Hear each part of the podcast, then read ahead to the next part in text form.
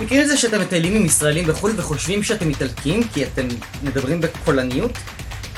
אז זהו, שיש שפות מלבד איטלקית שעשויות להישמע לאנשים זרים הרבה יותר כמו עברית.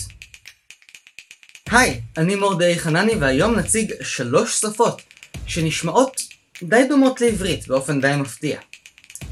לפני שנצא לדרך, הפודקאסט שימו לב, זמין בכל האפליקציות. אל תשכחו לעקוב ותקבלו את הסיפורים המפתיעים ביותר על האנשים שכולם מכירים.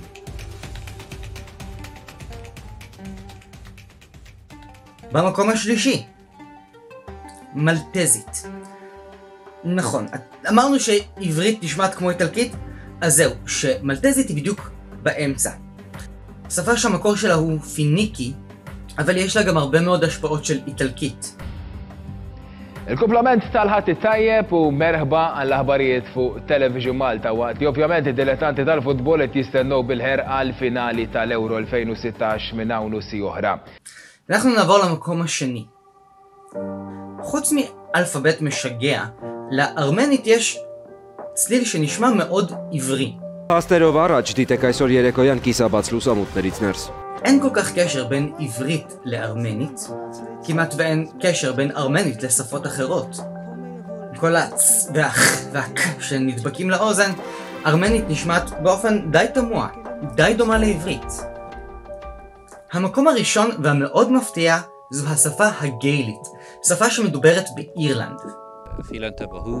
Duine ha giúschan gaig ag jifarían duine ag tíireach ag taachtáise agus mar sin sé rút go fallin hána na jifar heorcinn a gún sinna bhí miski. לא רק שהשפה האירית דומה לעברית מבחינת המצלול שלה, היא דומה לעברית גם מבחינה דקדוקית. גם בשפה העברית וגם בשפה האירית ניתן להטות את מילות היחס. מילת יחס היא מילה כמו על, מתחת או בתוך. רק שפות מעטות מאפשרות לחסוך במילים, ובמקום לומר על אתה או על אני, אומרים עליך או עליי. באותו האופן, כך גם בשפה האירית ישנן נטיות כאלו שדומות באופן מאוד מוזר לנטיות בשפות השמיות.